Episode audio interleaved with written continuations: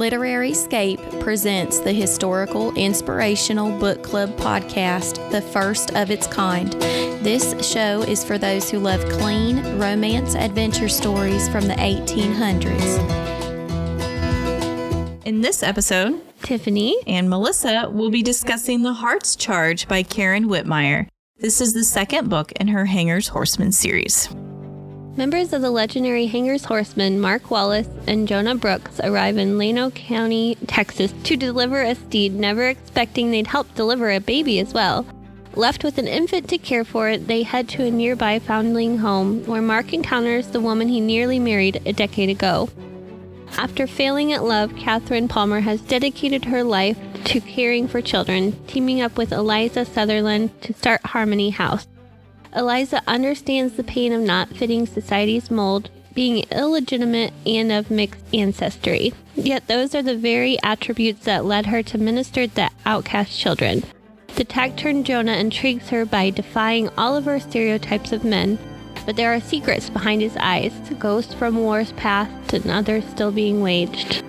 When the horsemen hear rumors of missing children, they stay to investigate, sticking close to Harmony House and its beautiful owners. As they work together to uncover the truth, love and danger grow hand in hand until a final sinister scheme threatens to destroy them all.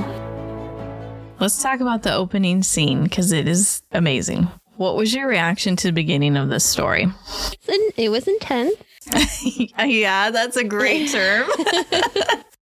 and it was kind of like, what are the horsemen getting into? hmm You know? And they didn't weren't even looking for them; They were just delivering a horse. Yes, and it was just kind of, you know, help is on the way kind of men. They wanted to help. And I was kind of worried for them at first. I know. I was, deranged I was immediately hooked though. Yeah. Because Karen wrote an amazing opening scene, I, and I could not for the life of me figure out what was going on with that woman. I agree.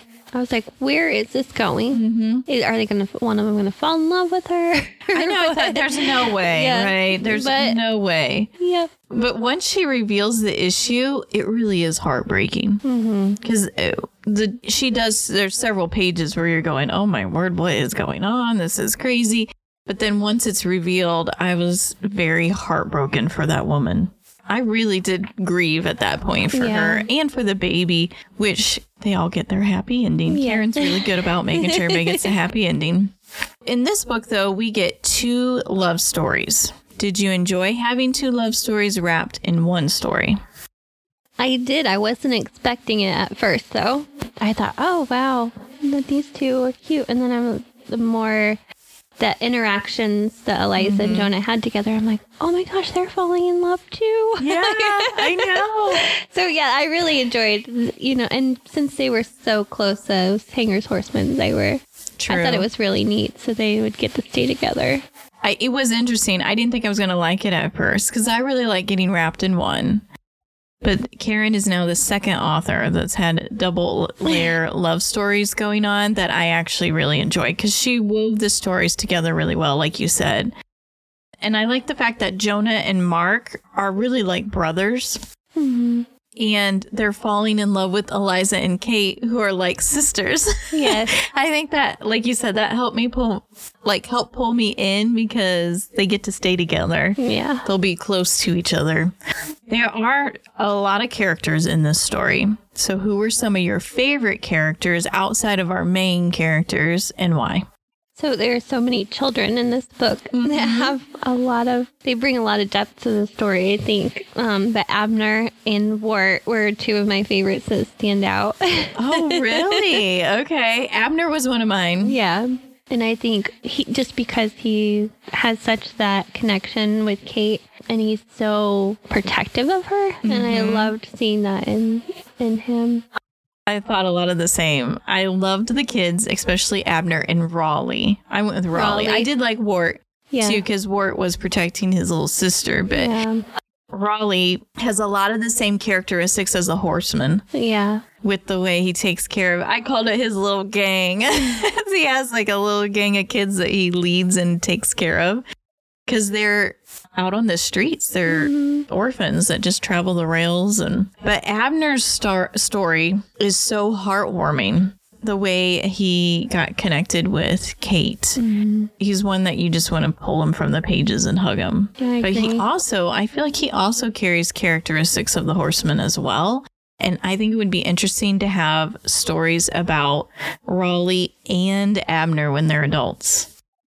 This story has a unique problem with kitty snatchers, which I have to laugh at that term. It's really not funny what's going on, but the way the kids are like, them's kitty snatchers, you know? I would agree. I was like, what the heck is a kitty? Oh, okay. They're taking the kids. Yes.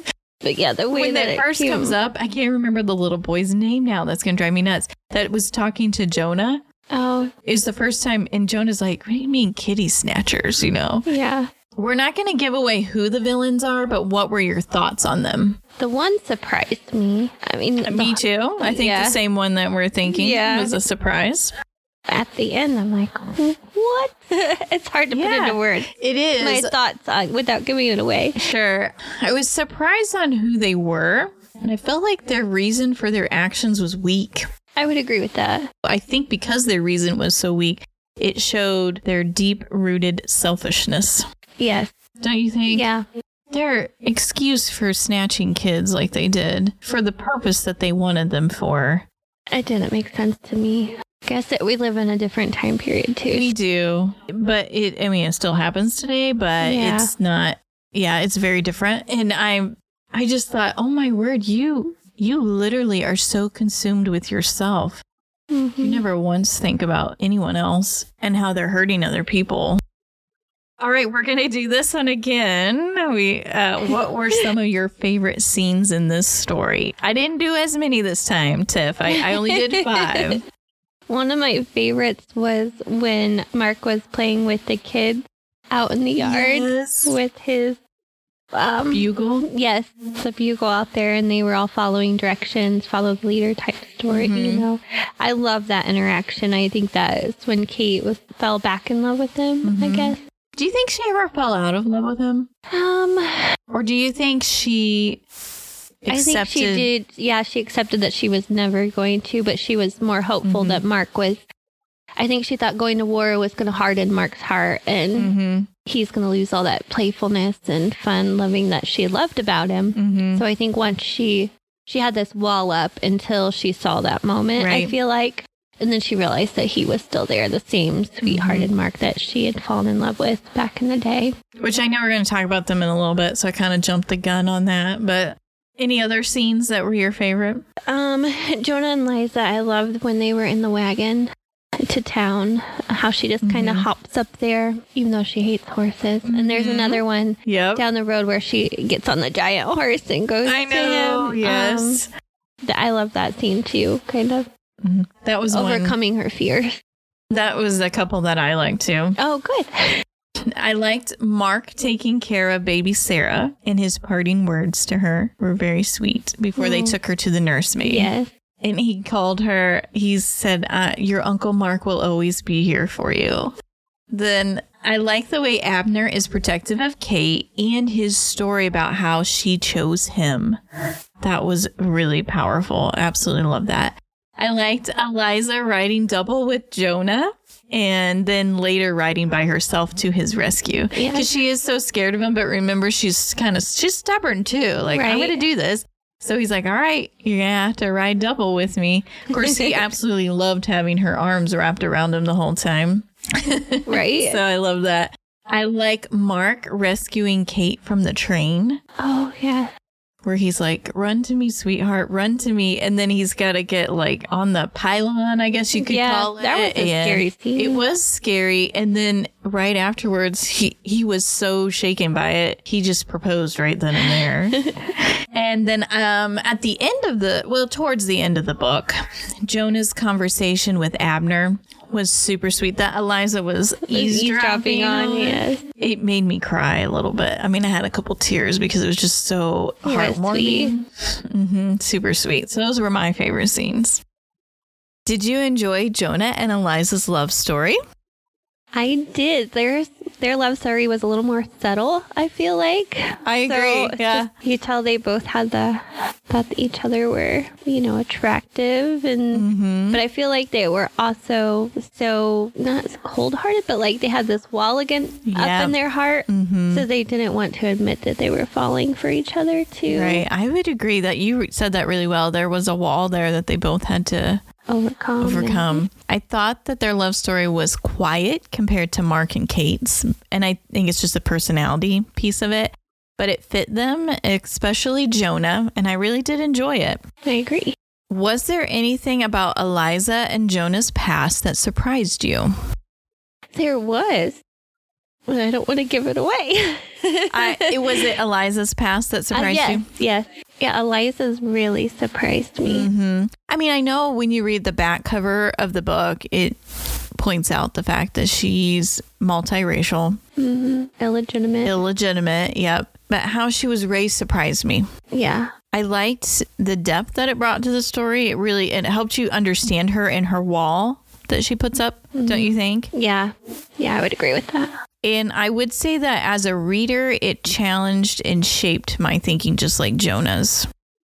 Not in the multiracial piece. It was just, you remember how upset he was with how she was raised? And it was because of the times, you know, mm-hmm. how her dad took a stand in his mind, right? Is what it said in the book, but never took a stand out in public mm. never claiming her mother as his wife and never publicly claiming her as his daughter.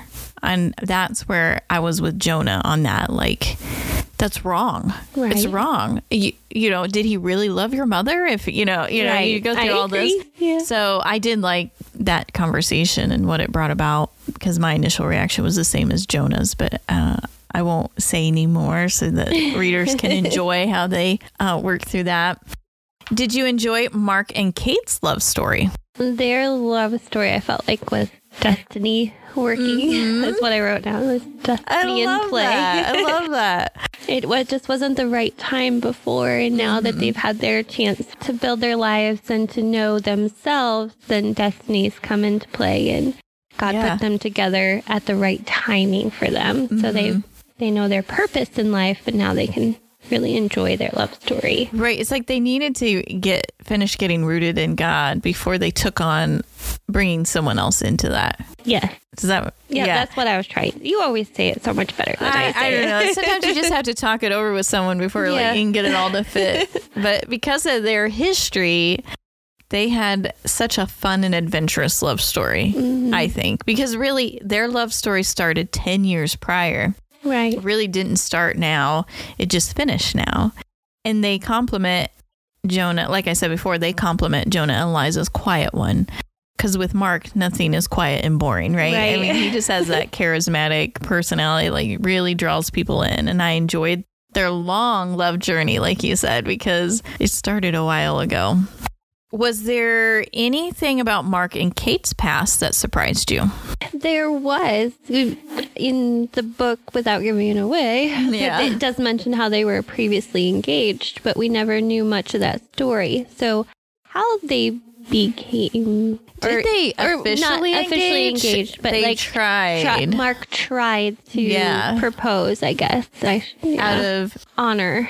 Honor and responsibility, right? Yes, for Kate. Well, to Kate thought that. yes, she thought that he was just doing his duty. Mm-hmm. So that, that whole scenario surprised me. Yeah, that's what I put down. Her behavior and choices Mm-hmm.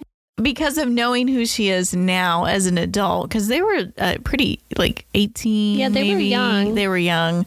I say that, and I got married at nineteen. So, but I married a twenty-three-year-old man, so Yeah. it makes a little difference, I guess. It's just her choices surprised me. And the incident that pushed Mark really the cause and effect there. So she made this choice that put them into a situation where they were pressured to get married, even though nothing had happened, right? Mm-hmm. But it looked like, That, right? Yeah. Because Yeah. of her choices. When Mark proposes, she thinks he's just doing this out of duty and I don't want I don't want him that way. I want him because he wants me. Right? Mm-hmm. So she refuses him and that is what pushes him to enlist with the cavalry and that is where their roads separate. And thinking, I remember it was written in there. Mark was like, "She's the one that got away." Mm-hmm. right? And now God brought her back in the most unexpected place Right. and under the most craziest of circumstances. but her story and the kind of the things that happened in their past just re- is a reminder that as kids and teenagers, we tend to act without thinking. Her action also came out of desperation, right? Because she was Right. afraid she was losing him back then. But then her refusal broke his heart because he really, he really did love her. he really did. yeah. But then remember later on, he goes, It's probably a good thing that we didn't because I was young. How was I going to support you in a family? And he felt being in the Calvary and being working or serving under Matthew's leadership that he really became a, a man. He was just a boy then. If you remember, he kind of Yeah. went through all that. What was your lasso rating for The Hearts Charged by Karen Witemeyer?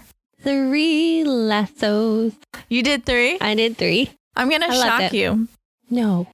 Three and a half? I did two and a half. Oh, you got it. I did two and a half. And I think it's just because uh, it didn't hook me quite as well as at Love's Command. It was still an excellent read. I still enjoyed it. In fact, I read the book twice, but I like a little more of the damsel in distress stuff. But that's me. because the man was in distress this one. That's where he Yes, gave yes. the half. Yeah, he's in distress. And I was like, I kind of liked Uh, her coming to his rescue though. So yeah. Well, in I'm- both of them, the women came to the rescue. yeah. I like it. You liked it? yes, three out, three lassos. There is nothing wrong with that. It's just, I don't know. I'm probably just one of those, like, I'm always like, rescue me, Derek. Poor Derek. I know, poor guy. His I'm, armor gets rusty, and he's like, "Oh, Melissa." I know. He's like, oh, I'm always rescuing this woman. I swear. I mean, one time I was in the shower in the water. The we keep had we had trouble at one point with the well. Like the pump would uh, blow the fuse or whatever. I don't know. Oh gosh. I don't really know. So then there's no water, right? The water just stops. So I'm literally in the bathroom yelling, Derek! you would laugh. You would laugh so hard. He opens the door. He goes, Is my damsel in distress? I go, Yes, I need water. you know?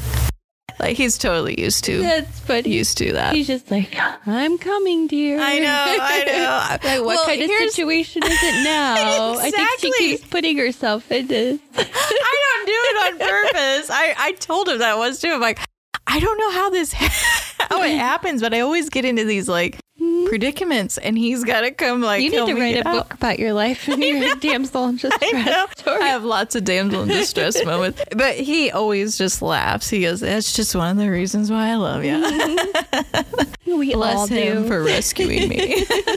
All right, but I will. Okay, coming back to the book though, it was good.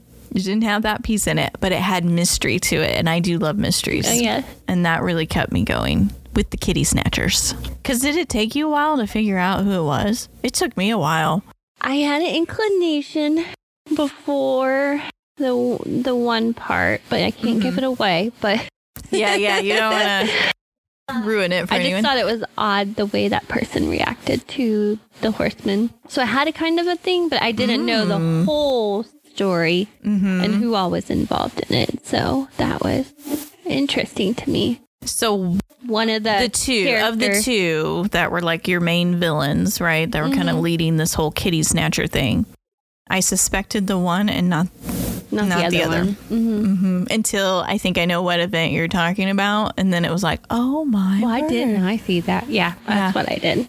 But I did read this story really fast as well as the first one. Yeah, I guess there was a damsel in distress moment Mm-hmm. with Kate, Mm-hmm. And it was. is surprising as to who. saves her. Yeah. Mm-hmm.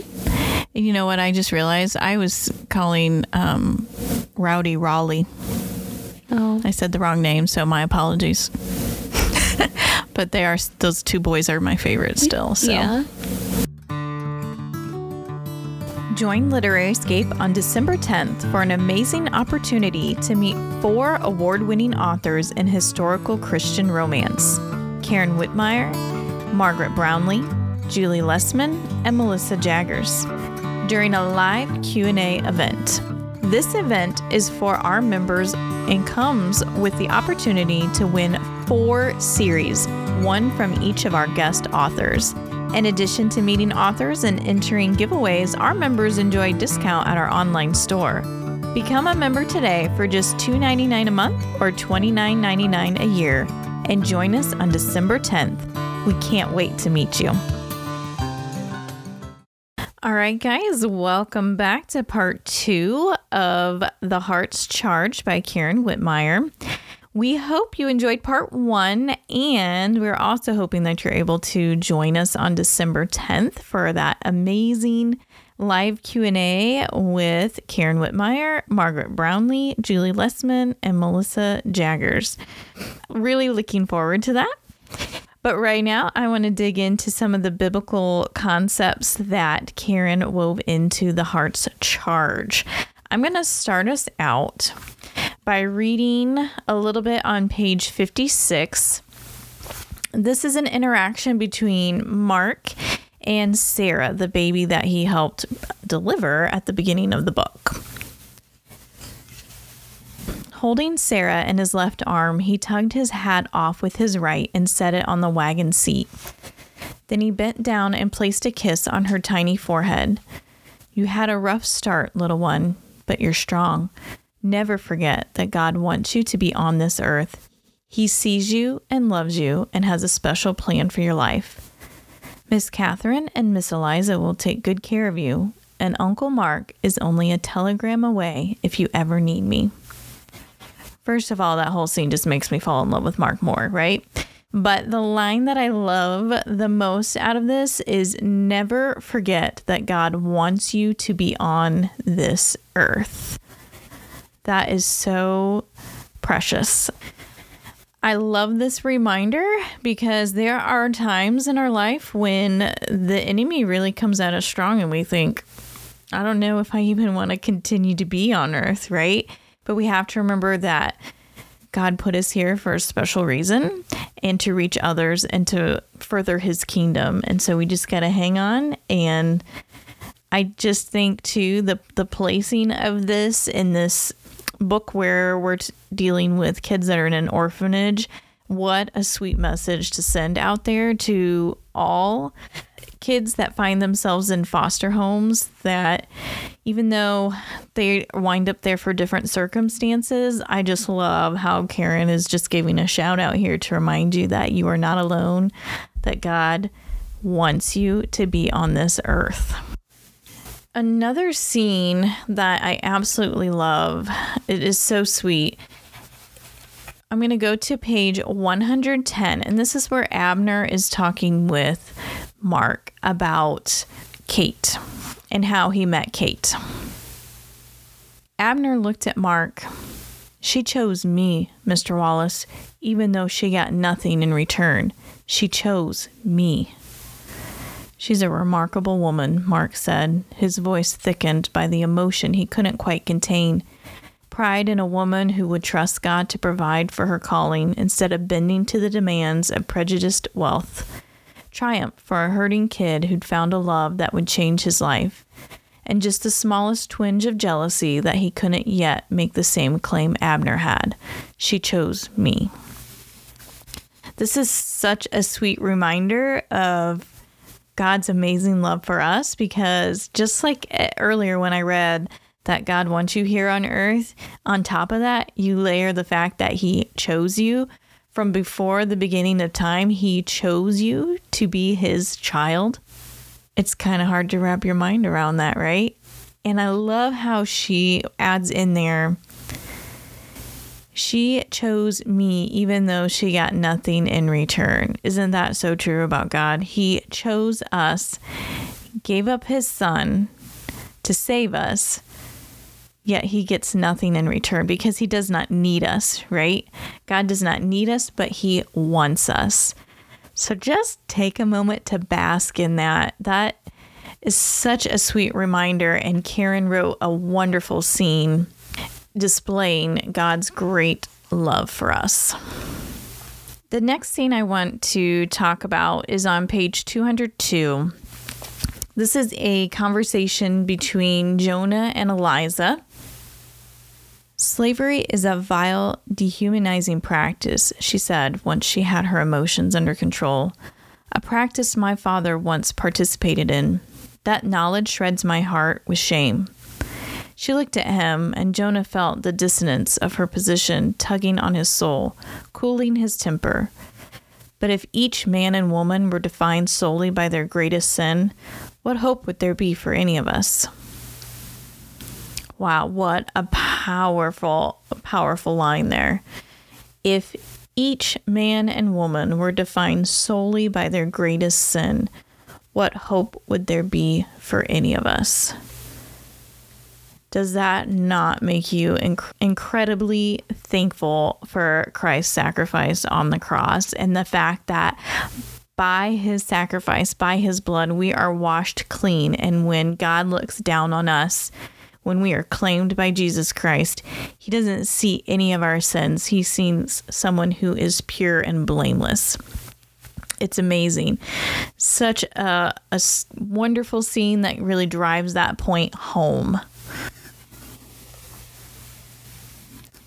The next scene that I have is kind of, I don't know that it's really, well, I would say it is rooted in the Bible, but it, I don't know. People may not pull the same thing from it. So this is what I got from it.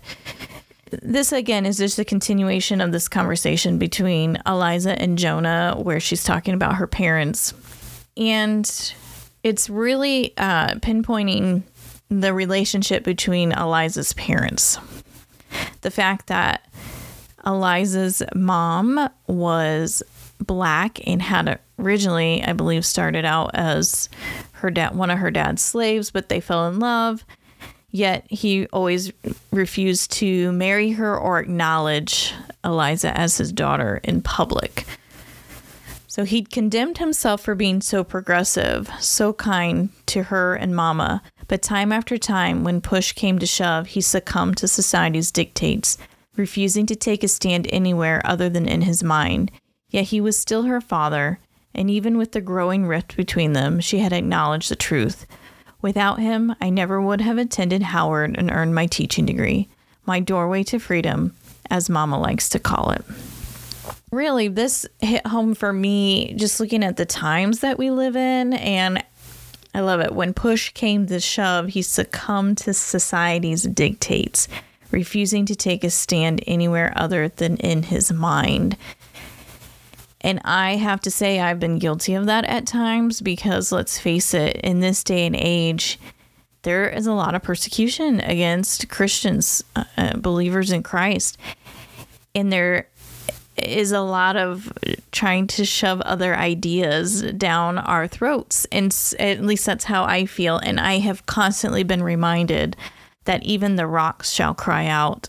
And I would rather stand, face the firing squad, and speak the truth than hold my tongue.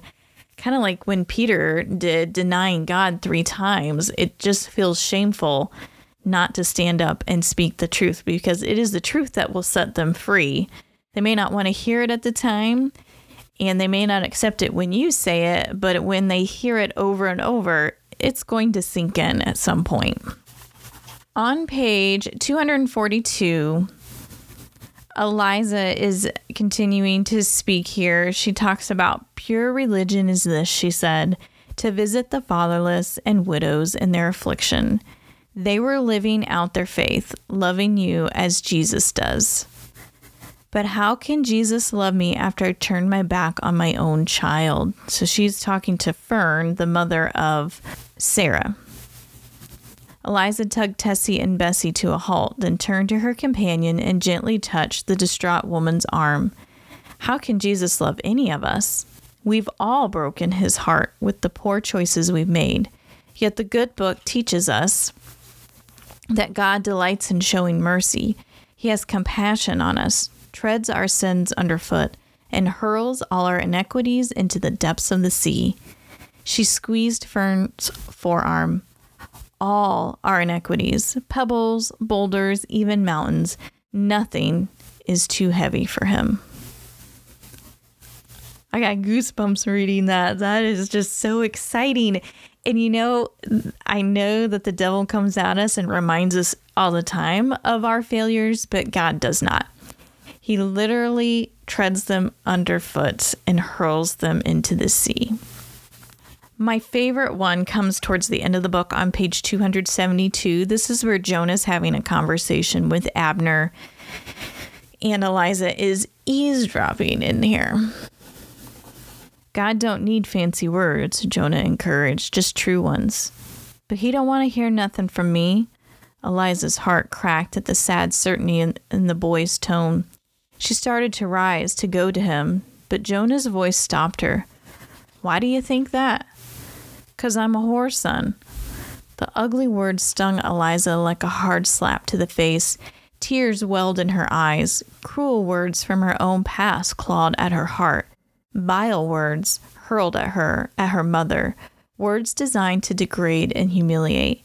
She clutched the chair arms in a bid to keep her anger and hurt under control.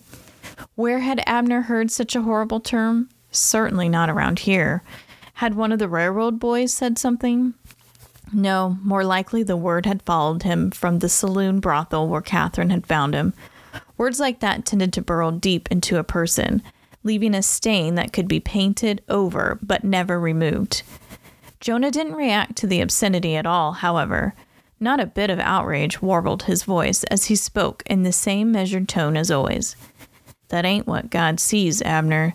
The Bible says he knew you even before you were in your mother's womb, knew you and had a purpose for you. That makes him your father. You're not the son of a whore, Abner. You're the son of the king. Wow, that is so powerful. And I'm trying not to cry. That one gets me every time.